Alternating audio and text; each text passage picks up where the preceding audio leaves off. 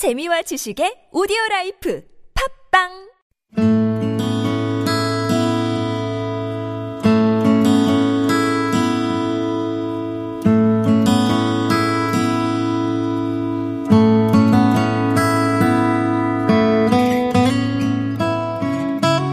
안녕하세요.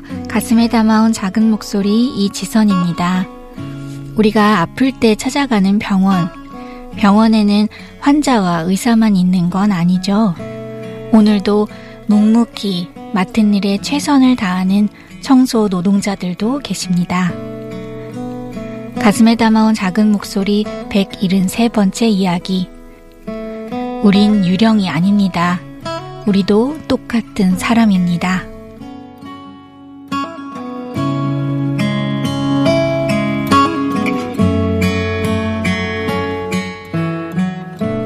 서울시 종로구에 위치한 서울대 병원. 청소 노동자들의 일과는 새벽 어둠이 걷히기 전부터 시작됩니다. 출근 시간은 6시예요. 첫 차를 타고 출근을 해요. 한 세 층씩을 해요. 한 사람 세 층씩. 그러다 보니까 6시까지 우리가 출근을 하게 되면 그 일을 다 처리를 못해요. 힘들어서. 그러다 보니까 이제 일찍 와서 5시쯤에 와서 그때부터 일 시작하는 거예요. 새벽 5시. 아직 병실의 불은 꺼져 있고 환자들은 잠들어 있습니다. 혹시라도 환자들이 잠에서 깰까봐 실내 등도 마음대로 켜지 못하고 조심조심 컴컴한 병실을 청소합니다. 우리가 새벽에 5시에 오잖아요. 그럼 환자분들이 다 주무세요.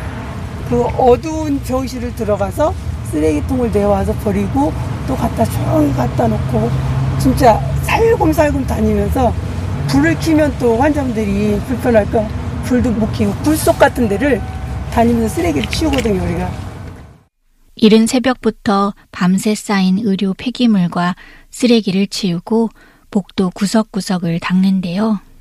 정해진 출근 시간보다 적어도 한 시간은 일찍 나와 발바닥에 불이 나도록 뛰어다녀야 겨우 시간 안에 일을 마칠 수 있습니다. 그래서 그들의 출근 시간은 애석하게도 늘 새벽 5시입니다. 물론 쉬는 시간이 있기는 하지만 일이 너무 많아 마음 편히 쉴 수가 없습니다. 언제 호출을 받을지 모르는 대기 상태라 밥도 마음 놓고 먹지 못합니다. 그래서 가능한 빨리 간편하게 먹을 수 있는 주먹밥으로 대충 끼니를 때우는데 그마저도 마음 편히 먹을 수 없습니다. 배선실이라는 곳에 전자레인지가 진열돼 있어요. 그 전자레인지를 사실은 우리가 쓸고 닦고 다 하는데 우리가 쓸 때는 문제가 생기는 거예요. 항상 문제를 삼아요. 그런 데서부터 차별을 우리가 엄청난 차별을 받고 있습니다.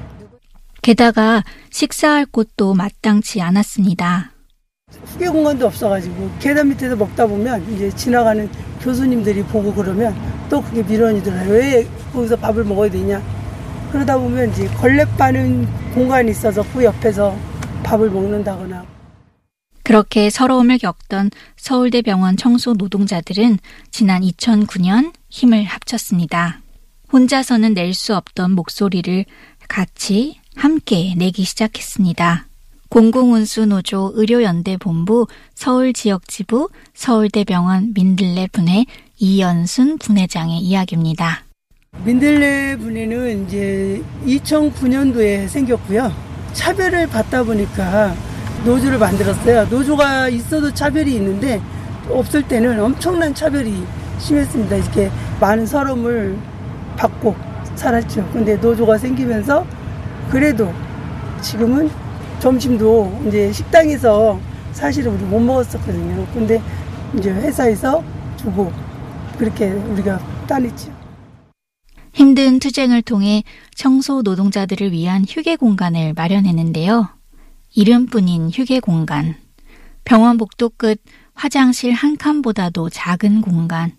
본래 걸레를 밟던 곳을 개조해 채 한 명도 발 뻗고 편히 쉬지 못하는 공간을 배정받았습니다. 엄청난 투쟁을 했죠.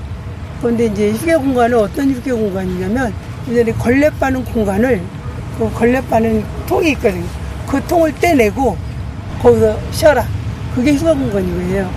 그나마도 있어서 밥 먹을 때 계단 밑에서 안 먹고 거기 옛날에 비하면 너무 감사하다. 서울대학교 병원의 청소 노동자는 300명 정도. 대부분 5, 60대입니다. 공공운수노조 의료연대본부 서울지역지부 변성민 조직국장의 이야기입니다. 서울대병원에만 약 한 300명 정도가 있습니다. 공간, 어린이병원, 뭐 안병원, 장례식장 등등. 병원 청소일은 고된 육체노동의 연속입니다. 깨끗이 쓸고 닦기만 하는 게 아니라 날마다 쌓이는 의료 폐기물도 수거해야 하죠. 또 이제 청소 노동자들은 의료 폐기물들을 수거해서 쌓아서 이송하는 그런 역할들을 하고 있거든요. 그러면 일단 들어야 되고 다시 내려야 되는데 그게 가벼운 거 한 10kg, 무거운 거 20kg 넘는 것들도 있거든요. 그걸 하루에 수십 개씩 하다 보면 보통 이제 60대 전후에 청소 노동자들이 무리가 올 수밖에 없는 게 어깨나 허리에 그러다 보니까 어깨 쪽 관절 이상으로 인해서 그만두신 분들도 굉장히 많고 허리 이상으로 그만두신 분들도 많고 매일같이 반복되는 일이다 보니 무리가 갈 수밖에 없습니다. 하지만 산재로 인정받기 어렵습니다.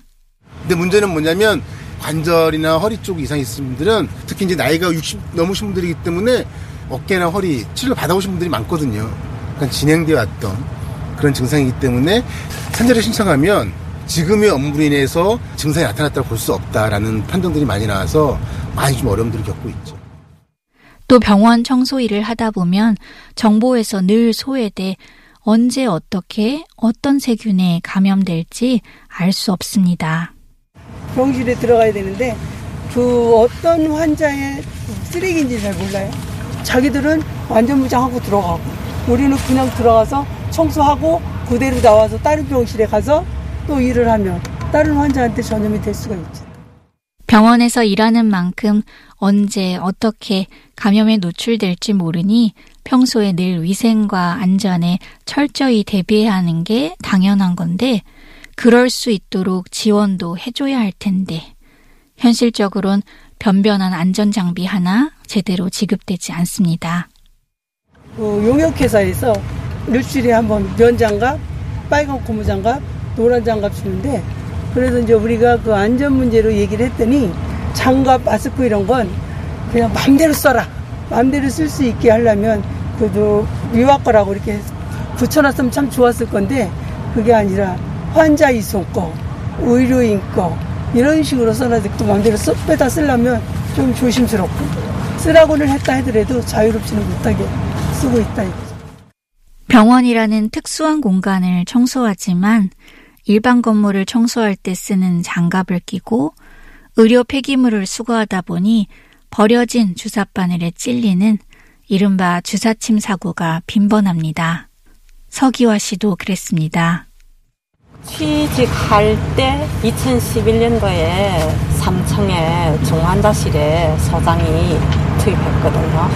어, 9개월 5일째 되는 날에 에이즈 바늘을 찔렸거든요. 그땐 서울대학병원에서 뭐 에이즈 관한 그런 교육은 없었어요. 간호사님 저 주사 바늘이 찔렸거든요. 내가 그랬더니 빨리 응급실 가라 그래요.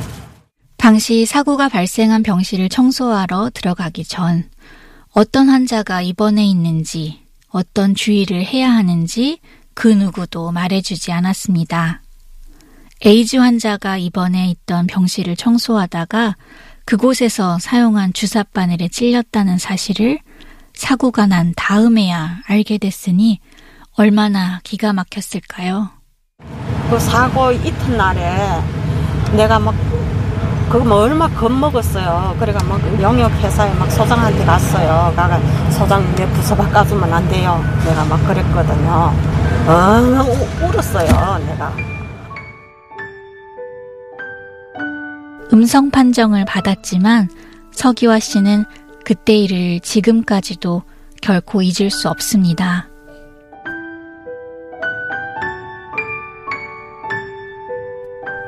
문제는 이런 아찔한 주사침 사고가 언제든 일어날 수 있는 일이라는 겁니다. 늘 위험이 도사리는 이런 사고를 미리 예방할 수는 없는 걸까요? 어, 근데 이 주사침 사고는 예방할 수 있는 방법은 있어요. 뭐냐면 뭐 간호사 선생님들이 캡을 씌우면 돼요. 근데 간호 인력도 워낙 지금 부족한 상황이기 때문에 그렇게 매뉴얼대로 캡을 씌워서 버릴 수 있는 상황이 안 되는 부분이기 때문에 이 주사침 문제를 해결하기 위해선 간호 인력 충원과 더불어서 같이 이제 고민을 해야 되는 부분인 거고요. 특히 이제 장갑이 있는데 장갑을 지급하면 돼요.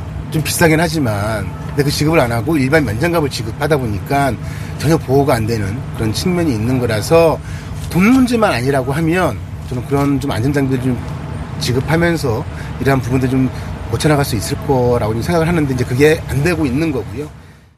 만에 하나라도 의료 폐기물을 다루다 주사바늘에 감염이 될 경우 청소 노동자 자신은 물론 가족과 주변 사람들, 나아가서 우리 사회 전체에 영향을 미칠 수도 있는데 왜 이런 문제에 대해서 보다 적극적으로 대처하지 않는 걸까요? 아, 글쎄요, 그건 저도 이해를 못하겠는데 일단 기본적으로 예산 문제인 것 같아요. 서울대병원 이제 예산을 업체하고의 도급 계약을 타고 나면 우린 끝이다. 돈 줬다. 더 이상 청소노동자들하고 우리하고 상관이 없다. 업체는 서울대병원으로부터 받는 도급비 한도 내에서 처리를 하려다 보니 초과가 되면 손해잖아요. 그러니까 손실을 안 보려고 하는 거죠. 그러니까 업체 입장에서 보면 1년, 2년 이러다가 나가면 그만이에요. 업체는 그렇게 아무런 책임감이 없어요. 그러니까 누구는 책임지지 않기 때문에 이 감염 문제에 정말 실제로 고민하고 이 문제를 해결하기 위한 대안들을 제시하지 않고 있는 거죠. 사람보단 돈이 우선. 병원은 병원대로, 관리를 맡고 있는 용역 업체는 업체대로 서로 책임을 미룰 뿐입니다. 서울대병원이 책임감이 있는 데라고 하면 부담을 갖겠죠. 업체에서는 아쉬울 게 없는 거예요. 책임성이 전혀 없는 거죠. 병원 노동자들은 이런 감염 위험에 노출된 채 몸이 부서져라 굳은 노동을 하고 있지만 임금은 늘 제자리 걸음. 항상 최저임금입니다. 10년을 근무했건 20년을 근무했건 경력은 전혀 인정받지 못합니다. 또 병원에서는 의사도 선생님, 간호사도 선생님, 다른 분들은 다 선생님이지만 청소 노동자들은 10년을 일하든 20년을 일하든 그저 청소 아줌마일 뿐입니다. 스스로 유령이라고 부르거든요. 보이는 유령이라고 하죠. 보이는 유령. 딸 같은 아들 같은 뭐 동생 같은 뭐 총무과 직원들이나 관리직 직원들의 태도를 보면서 어, 상처를 많이 받죠. 그래서 여기 청소노동자들이 받는 상처는 사실은 육체적인 상처보다는 정신적인 상처가 굉장히 커요. 그래서 그런 부분에 대해서 힘들다라고 하소연하는 분들도 굉장히 많고요. 그 사람이 얼마나 소중한지는 없을 때 알 수 있다고 하죠. 만약 위생과 청결이 최우선인 병원에 청소 노동자들이 없다면 어떨까요? 서울대병원은 청소노동자들에게 많은 도움을 받고 있다고 생각을 하고 있거든요. 청소노동자들에 대한 최소한의 역할은 병원이 해야 된다라는 거고요. 그 전에라도 최소한 차별은 좀 빨리 없애야 되겠다. 감염 방지 도구라든가. 그리고 특히 관리직 직원들 막말 거의 사실상 반말 비슷하게 이런 모습들이 빨리 근절이 돼야 되는데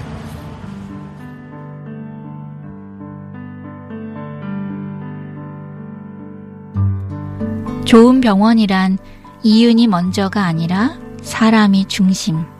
의사와 환자, 보호자 모두가 안심하고 찾을 수 있는 쾌적하고 청결한 공간이 되도록 오늘도 숨은 곳에서 굳은 일을 하시는 분들부터 충분히 존중받고 배려하는 그런 곳이어야 하지 않을까요?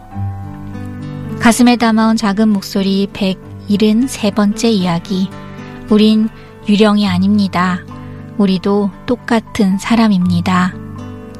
지금까지 연출 박은지, 구성 방은영, 저는 이지선이었습니다.